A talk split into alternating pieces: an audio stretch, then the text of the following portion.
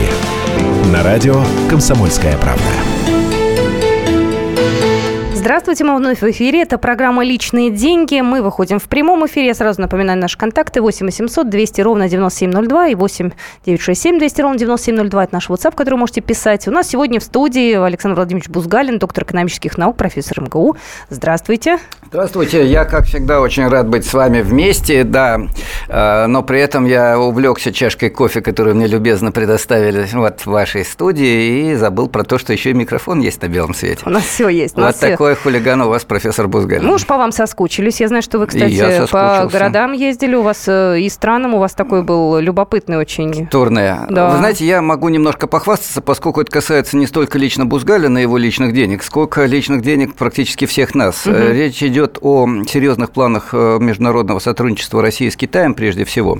Хотя, Кать, турне вот это включало и Стокгольм, и Париж, и Пекин, и Харбин, и Хельсинки. Вот такой довольно сложный маршрут был, связанный с тем, что ну, строится такая цепочка пока интеллектуальных взаимодействий, хотя за ней стоит и серьезная экономическая база. Э, поиск э, действительного партнерства евразийского, причем с акцентом не только на Азии, но и на Европе. У нас обычно евразийское партнерство понимают только как партнерство России с Азией, а на самом деле... Напрямую, да? Да, напрямую. Угу. Это правильно, но напрямую можно через Россию двигаться и дальше, в Европу, если идти с востока. И положение России как моста между Азией и Европой – это не только культурный и экономический, но и, я бы сказал, такой социально-политический или даже геополитический мост очень важный. И здесь мы можем оказаться страной, которая поможет и мирному решению проблем, которые сегодня намечаются, конфликтных проблем. Мы считаем, что только Россия противостоит Америке. На самом деле конфликты США с Китаем э, очень напряженные во многих отношениях. И экономическая война, и интеллектуальная война, в Китае многие вещи американские просто запрещены, сказать, элементарно. Э, нет этих информаций, CNN нет сказать, для обычных граждан, да? Никто, кстати, там не возмущается, что свободу и никто слова не возмущается, душат. свободу слова душат, да. Живут сказать, и живут. Да, живут и живут, так сказать. А, поэтому Россия могла бы быть интересным таким мостом, соединяющим и экономически, и культурно, и сказать, геополитически эти страны. И интерес к России в этом отношении достаточно большой, причем и на Западе мне доводилось там встречаться с сенаторами, членами парламента, парламента французского, и в Китае, где разговор шел преимущественно с экспертами и учеными. И вот этот диалог э, намечается, причем он, как ни странно, намечается в совершенно неожиданной, перпендикулярной традиционной логике, э, сфере, такой сфере социальных приоритетов, гуманитарных приоритетов, культурных приоритетов, экономического сотрудничества. Так получилось, что в, во Франции я встречался с представителями, лидерами социалистической партии. Это партия, которая властью, и они не боятся выговаривать слово «социалистические перспективы» перспективы, угу. понимаете, такие вот странные вещи, да, социальные приоритеты, человек как главная цель экономического развития.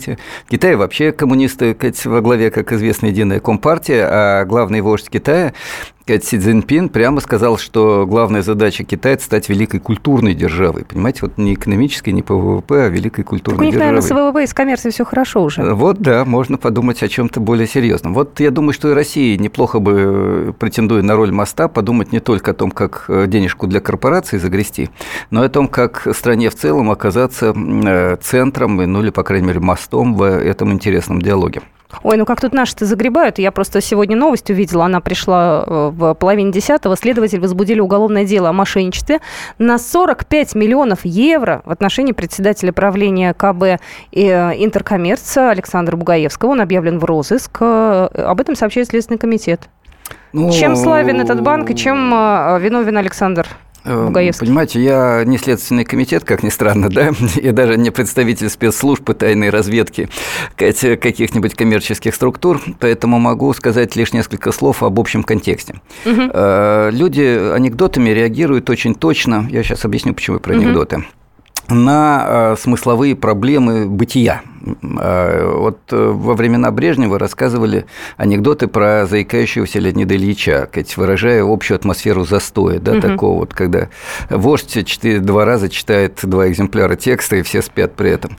Во времена Кать, Сталина пытались не рассказать ничего, но рассказывали, на самом деле, очень жесткие анекдоты про репрессии. У нас сейчас рассказывают анекдоты про то, что если провести незапланированный обыск у некоторого количества ответственных персон, то можно решить все проблемы государственного бюджета на 2-3 года вперед, да? Ну вот и решают. Да, вот, а, поэтому это общая проблема. Действительно, в стране уровень э, коррупционных э, процессов, я не знаю, коррупционных Э, дел э, очень велик, да, дело не в смысле уголовных дел, а в смысле угу. дела, да, делание денег через коррупцию. И э, очень важно, что это касается не только государственных чиновников, но и менеджеров в корпорациях, в том числе в частных корпорациях. Воруют, это касается и того, что происходит внутри корпоративных структур. Ведь эм, корпорация – это сотни тысяч акционеров, десятки тысяч акционеров, угу. да, это налоги, которые надо платить в бюджет, это зарплата, которую надо платить рабочим, это инвестиции, которые которые надо делать в развитие. А если топ-менеджер вместо того, чтобы вкладывать деньги в будущее производство, заплатить налоги государству, повысить зарплату работникам, выплатить дивиденд э, всем, кто имеет акции, в том числе банка, банк тоже может инвестировать в производство. Вместо этого кладет деньги себе в карман, он получает гораздо больше, чем премию или там зарплату или дивиденд по тем же акциям. Отсюда очень большой интерес у так называемых инсайдеров, угу. то есть тех, кто сидит внутри да, и контролирует информацию, финансовые потоки, кадровые решения, решений и прочее, положить денежки себе в карман. Э, более или менее легально, а во многих случаях и просто нелегально.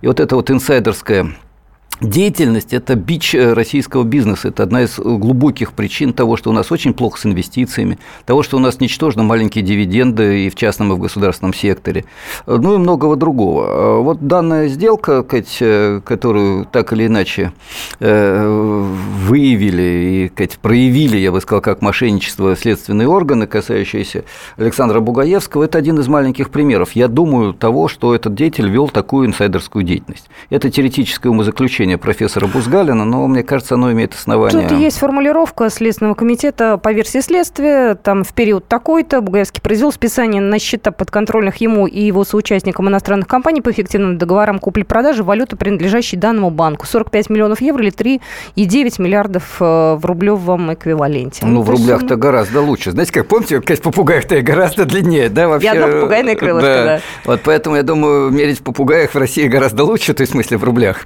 Больше получается. Но если говорить серьезно, то это действительно очень крупное мошенничество, и бюджет при помощи 45 миллионов евро не спасешь, но увеличить двое бюджет крупного университета таким образом можно. А что бы с таким человеком сделали в Китае? Э, ну, я не уверен, что сразу расстреляли, но ну, я думаю, что бы дали Кать, пожить, да? да, проблем было бы много. Э, кстати, с коррупцией в Китае проблемы, и там очень серьезно идет дискуссия по поводу того, что в целом общество идет по потребительской колее и э, престижности потребления. Так и, и у нас так же. Да, и у нас точно так же, но они считают, что в этом есть что-то такое опасное. И внутри коммунистической партии идет большая дискуссия о необходимости возрождения социалистических идеалов. У нас это звучит сейчас абсолютно романтично. Но там серьезно говорят о том, что э, китайский коммунист должен жить честно. Они это обсуждают на высокой трибуне. Понимаете, профессора, академики, э, большие руководители. Что это означает? Э, что значит ответственность и долг перед Родиной?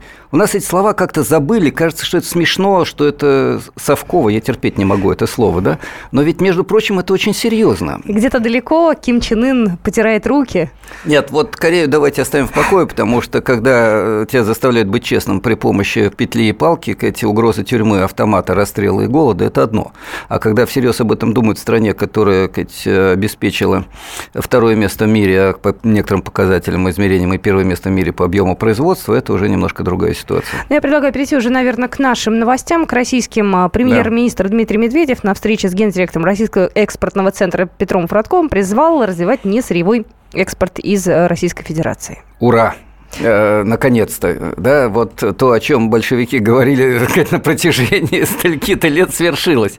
Если серьезно, это, к сожалению, большая проблема. Э, необходимость э, поддержки высокотехнологичного или, как минимум, не сырьевого экспорта – это вызов для страны, и я бы с удовольствием после перерыва поговорил на эту тему подробно, потому что есть шаги, которые нужно делать в этом направлении. Я хочу, чтобы радиослушатели знали, что нужно делать, и, по крайней мере, оценивали наших вождей с точки зрения зрения того, делают они это или не делают. Делают хорошие вождения, делают плохие. Будем разбираться, что такое несырьевой экспорт. Номер нашего эфирного телефона 8 800 200 ровно 9702. И также WhatsApp наш 8 967 200 ровно 9702. Это программа «Личные деньги». Мы вернемся через пару минут в эфир.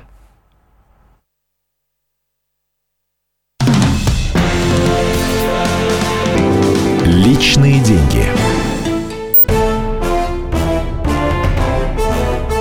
Товарищи солдаты и офицеры российской армии. Полковник Баронец разрешает обратиться. Звоните и задавайте накопившиеся вопросы. Угроза НАТО, жилье для военнослужащих и перевооружение России. Обо всем этом Виктор Баранец знает лучше других. Программу «Военный ревю» слушайте по будням с 5 вечера по московскому времени.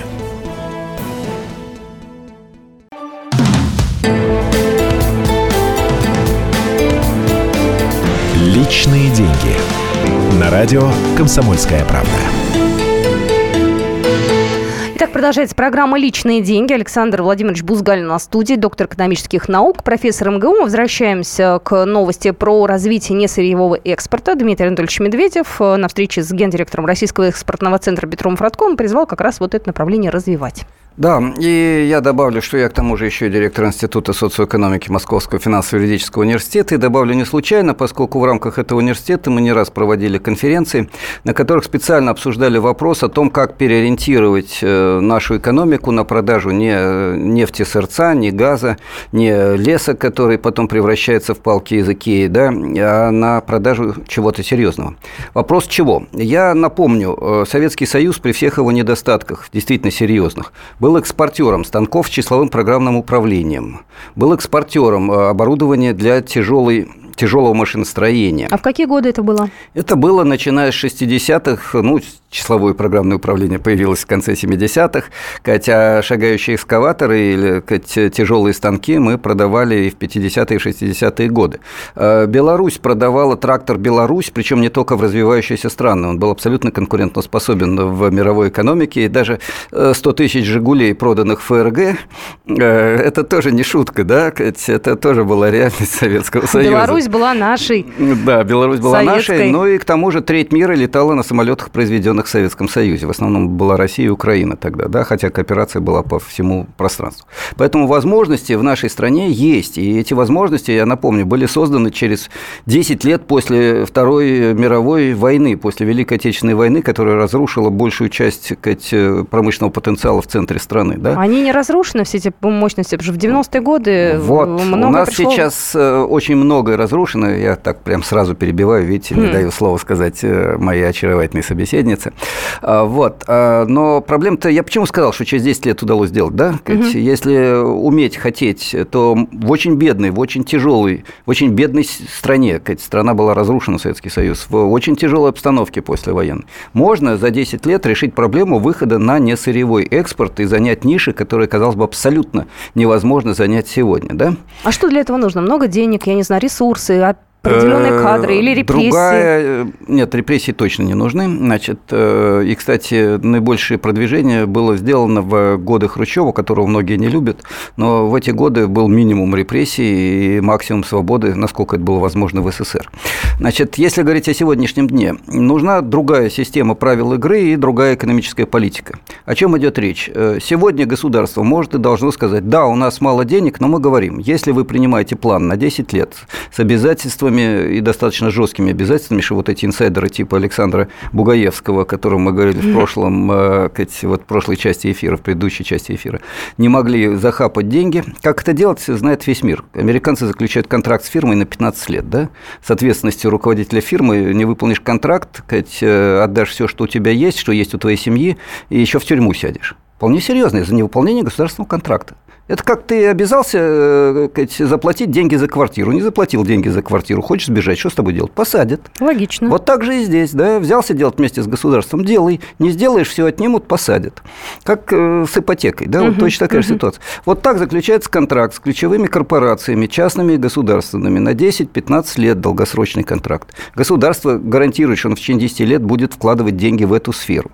А для этих корпораций делаются налоговые льготы. То есть, если ты работаешь на скажем, создание современных самолетов или современных станков, э, заводов автоматов, это называется так сказать, эм, умные фабрики сейчас немножко другое название придумали, да, или индустрия 4.0, э, немецкое название. Если вы работаете на создание таких производств, у вас почти нулевые налоги, у вас очень дешевый долгосрочный государственный кредит, у вас параллельные с частными государственные инвестиции, то есть половину вкладываете вы, половину государства, удобно работать, у вас гарантированный рынок сбыта, то есть идеальные условия, прибыль не слишком большая, но нормальная, там 10-15%, да, 45 миллионов за два года не нахапаешь себе в карман, но нормальные дивиденды, получишь нормальную зарплату для менеджеров и рабочих получишь. И вот такой план работает, и это государственный приоритет. Но это называется стратегическое планирование и активная промышленная политика. У нас пока сказать, ни Дума, ни правительство, ни президент этого делать не хотят. Ну, кстати, и это плохо. Вот важно. А вот то, что Медведев хочет, это хорошо. Вот у Коли вы сейчас сказали, мне вот как раз понравилось, про 10-15 лет а, был тут, проходил национальный чемпионат сквозных рабочих. Это было вот буквально накануне. Да? И Дмитрий Песков, а, директор направления «Молодые профессионалы» агентства стратегических инициатив, он сказал, что идет какая-то такая вот особенная программа промышленного производства. Есть она на 10-15 лет. Оказывается, есть какие-то планы. Да, и под это дело э, какие-то рабочие руки там и так далее будут немножко переквалифицироваться. Ну, это если говорить простым языком, да, то есть будут не обычные рабочие, которые будут собирать, а будут такие высокотехнологичные рабочие. Но тут надо вообще обо всем тогда переустройстве думать, и о подготовке, и о вузах, и обо всем вообще. Вы абсолютно правы. Нужно думать, и для этого существуют э, комплексные целевые программы развития. Вот, скажем, такие программы были во Франции, когда они восстанавливали экономику после войны Второй мировой войны. Такие программы были в Южной Корее и до сих пор продолжаются. Такие программы есть в Китае. Я специально называю абсолютно разные страны, да, вы заметили, да? Uh-huh, сказать, uh-huh. Там э, социал-демократическая Франция, какой-то полуавторитарный Китай, праволиберально-авторитарная Южная Корея. Э, я уж не говорю про Скандинавию, которую мы все любим, и в которой скучно, но очень комфортно жить. Так вот, вот эти программы, да, действительно, они переформатируют э, экономику и, прежде всего, материальное производство. Э, есть такое понятие, э, могу сослаться на профессора Бодрунова Сергея Дмитриевича, это директор Института нового индустриального развития в Питере. Он ввел понятие знания емкого материального производства. Вот мой аспирант Даляр Джаборов предложил другой вариант – креатоемкое материальное производство. То есть производство, где нужны творческие способности человека и знания. Даже статистически можно посчитать, что стоимость знаний в мобильном телефоне несоизмеримо больше, чем стоимость материала. Да? Даже в тракторе стоимость знаний сегодня больше, чем стоимость материала, энергии и всего остального. Соответственно, и рабочий другой, то, что вы говорили про рабочую специальность. Это человек, который с творческой жилкой, который должен уметь работать с компьютером, который должен уметь по-новому подойти к решению проблемы, потому что обновление производства, технологий происходит раз в пять лет, и это, сказать, хорошо, если раз в пять лет, а то и чаще. А еще, если мы говорим о России, нам наверняка нужна задача своими технологиями. Мы же не будем покупать да. исключительно да, западные. И понимаете, вот э, я очень люблю Задорнова, не только потому, что это смешно, э, дай бог ему здоровья и дальше, но и потому, что он очень точно подметил э, хорошо известную интеллектуалам особенность российского общества. У нас э, всегда, э, благодаря культуре, там, традициям, отчасти советскому опыту, э, высока была и остается творческая жилка у людей, вот придумка. Я, извините, на секунду отвлеку радиослушателей. Никогда не забуду задорновскую историю, как американцы пытались сконструировать огромным коллективом шариковую ручку, которая пишет в невесомости. В конце концов, задали вопрос, э, а как это делается в России, в Советском Союзе. Они сказали, мы пишем карандашом в невесомости. Да? Вот э, перпендикулярное решение проблемы. Э, мы умеем это делать. Хотя, вы знаете, мне кажется, сейчас в России потратят миллиарды денег для того, чтобы изобрести супер-пупер карандаш. Ну, вот. и... скорее всего, сделают не так. Скорее скорее всего, э, выделят э, потенциальный участок земли под застройку, да, да, да, проведут да, да, да, туда да. шестиполосную магистраль, а потом продадут эту землю, как Наукоград, еще что-нибудь, бизнес-инкубатор. Но это к вопросу опять об экономической системе, которая сложилась в России. Поэтому мы начали сообщение о инициативе Медведева. Да. Э, прежде всего, подчеркну, с этой инициативой оппозиция выступает уже 25 лет, с момента, когда появилась оппозиция вместо Советского Союза. Так это да? вот та самая фраза разным надо слезть с нефтяной иглы, это вот оно и есть? Это оно и есть, а. да. да тут... А, поэтому надо было бы сказать, э, еще раз говорю, что правы были те, кто давно про это говорил. Раз. А, два. Боюсь, что дальше слов дело не пойдет, потому что в стране фактически выхолостили закон о стратегическом планировании и о промышленной политике. Они были приняты прошлой Думой, но оказались абсолютно пустыми. И если новая Дума э, примет серьезный закон о стратегическом планировании промышленной политики, то, что говорил вначале, тогда есть надежда на экспорт э, современного оборудования, а не только нефти. Если не примет, то тогда все разговоры останутся, так сказать, красивыми э, благопожеланиями, каких у нас было очень много. У ну, а нас... а если, там, не знаю, Медведев кулаком пост дал, все тут же, значит, под козырек. Такого нет, нет, у нас такого нет. У нас президент принял план создания 20 или с каких-то там миллионов высокотехнологичных рабочих мест, и где они, да. У нас высший орган утвердили программу 2020, про нее, слава богу, никто не вспоминает. Потому слава что, богу, потому что если вспомнят... Да, то окажется, что все ну, очень далеко от этой программы. Так что тут нужны серьезные совместные шаги и радикальные достаточно шаги. Есть еще огромное количество тем, которые хотелось бы сегодня обсудить. Я напоминаю, что вы слушаете программу «Личные деньги». Поговорим, почему мы с вами работаем за черную зарплату, а больше половины россиян вообще не хотят платить никакие налоги. И кое-что еще обсудим. Будьте с нами. Личные деньги. Разгадать планы Владимира Путина не под силу даже западным спецслужбам, но я, Эдвард Чесноков, знаю, чего хочет наш президент на самом деле. Каждый четверг вместе с вами в прямом эфире разгадываем мотив очередного поступка Путина. О чем думает и что планирует Владимир Владимирович. Слушайте и звоните в программу «Вождь» по четвергам в 20.05. Время московское.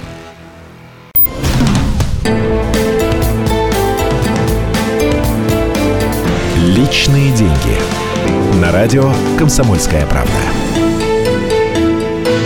Мы продолжаем программу «Личные деньги». Я напоминаю, что сегодня в студии Александр Владимирович Бузгалин, доктор экономических наук, профессор МГУ. И мы с вами сегодня еще одну тему обсудим. Она у нас э, проходит уже не первый день в нашем эфире. Обсуждаем с разными экспертами, с людьми. И я бы хотела узнать э, э, вот на данный момент мнение Александра Владимировича относительно желания россиян работать за черную серую зарплату. Около половины россиян, 47%, все-таки хотят деньги получать таким образом. Они объясняют это разными причинами, не верят в то, что пенсия будет, э, не верят никому, и, в общем-то, для них это оптимальный выход. Причем это молодые люди, 25-34 года примерно возраст такой, это мужчины. Да, это не случайно, но, извините, я напомню, что я директор Института социоэкономики Московского да. финансово-юридического университета, да, поскольку тут, ну, директор института все таки солиднее звучит, чем просто профессор, хотя МГУ, конечно, это прекрасно. Вот, и я МГУ очень люблю. Э, давайте к вашему вопросу. Значит, что касается э, э, вот этого черного нала и почему обязательно и прежде всего хотят его получать молодые мужчины. Проблем две. Первая и самая главная проблема – это то, что граждане России в значительной части не доверяют своему российскому государству. Вот здесь есть удивительный парадокс. У нас абсолютное большинство граждан доверяет президенту – но при этом абсолютное большинство граждан не доверяет государству. Тут же сообщение пришло, кому верить? Вот. А верить – это э, вопрос, на который я отвечу чуть попозже. Сейчас я просто констатирую вот этот парадокс и обращусь к гражданам с некоторым предложением. Угу. Постарайтесь разобраться в своих собственных, э, я не знаю, представлениях о политической системе России. Как можно доверять президенту и не доверять государству, который является руководителем, то есть президенту, который является руководителем государства, которому вы не доверяете. Значит, добрый царь, плохие бояре – это сказка для тупых крестьян XIX века. Бояре такие, какой царь. Ведь э, по-другому не бывает. Поэтому думайте, э, уважаемые граждане, кому и почему вы доверяете, кому и почему нет. Это первое. Второе.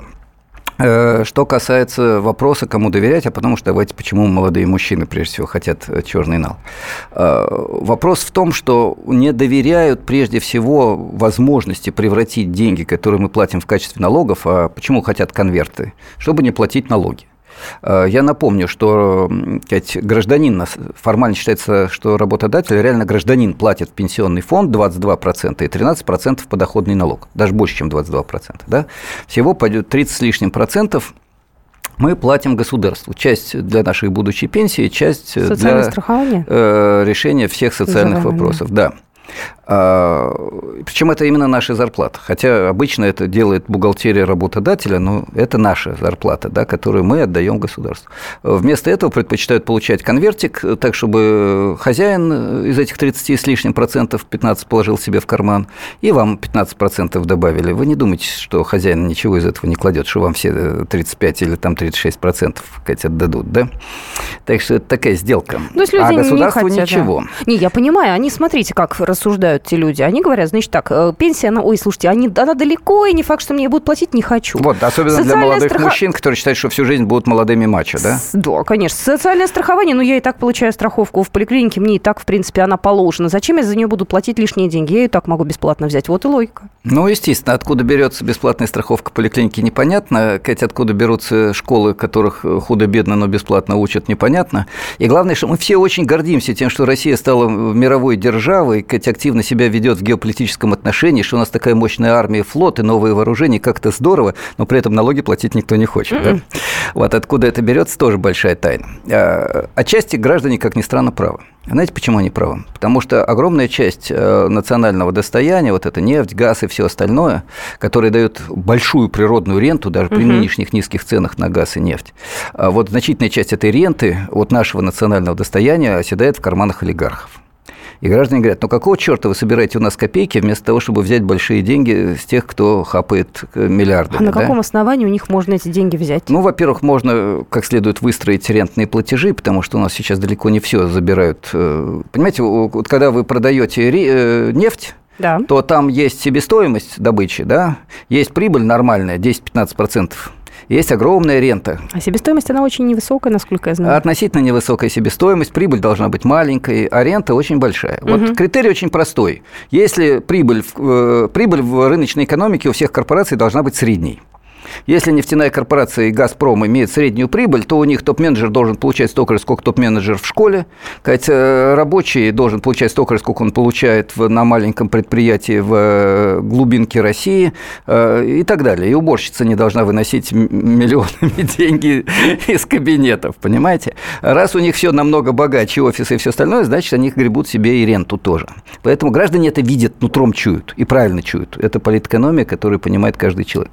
Второе. В, практически во всех странах. В Китае, с одной стороны, на Востоке, там, во Франции, на Западе, даже в США. Богатые платят э, минимум 40 процентов. США платит 40 процентов почти, богатый, да, сверхбогатый человек, миллионер.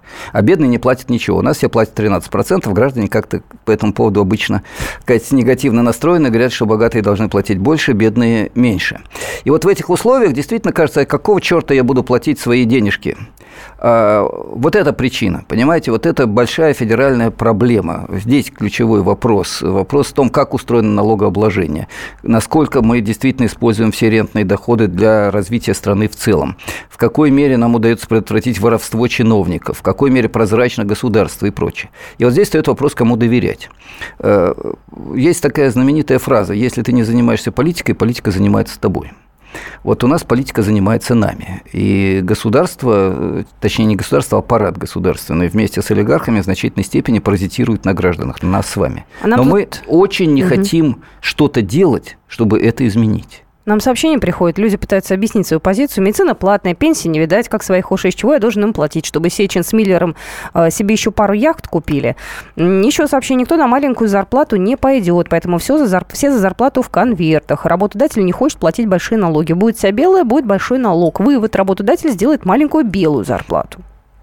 Э, Тут есть правда и есть неправда опять, да? Значит, правда, которую я только что сформулировал, и вместе с вами мы ее подтвердили. То, что граждане не доверяют государству и считают, что значительная часть денег, которые они отдают государству, уходит впустую. В этом есть свои резоны. Но для того, чтобы так не было, нам надо активно участвовать в том, чтобы государство было другим. На эту тему после перерыва, ладно? Хорошо? И есть... Мы, мы- мы сегодня уже вот э, как-то без перерыва. У нас осталось Ну, буквально полминутки. В следующей программе. будет э, э, то в следующей программе давайте именно с этого и начнем. Да? Как Давайте. сделать так, чтобы государство было нашим, а мы верили государству. Очень важно для личных денег, которые мы должны этому государству отдавать. Тогда наступит Идет? большой человеческая часть. Я только за. Тогда все будут платить налоги, мы будем жить в прекрасной стране да, и построим коммунизм. Ну, коммунизм концов. не коммунизм, хотя бы более-менее разумный капитализм, да, с социальными целями и ограничениями. Ну что же, я на этом, наверное, попрощаюсь и попра- п- поблагодарю нашего эксперта Александр Владимирович Бузгалин. Сегодня был в эфире. Это была программа «Личные деньги». А, Встретимся с вами ровно через неделю с с Александром Владимировичем. Спасибо, до встречи. Личные деньги. И сошлись они в чистом поле, и начали они биться. Каждый за свою правду. И не было в той битве ни правых, ни виноватых. Звон стали, крики поверженных. Самый беспощадный проект радио «Комсомольская правда». Радио «Рубка». Столкновение взглядов, убеждений и принципов. У гостей в студии всегда полярные мнения. Слушатели участвуют и голосуют. Нам есть о чем поспорить. Остро, жестко, жестоко. Программу «Радио Рубка» слушайте на радио «Комсомольская правда». Каждую среду в 18.05 по московскому времени.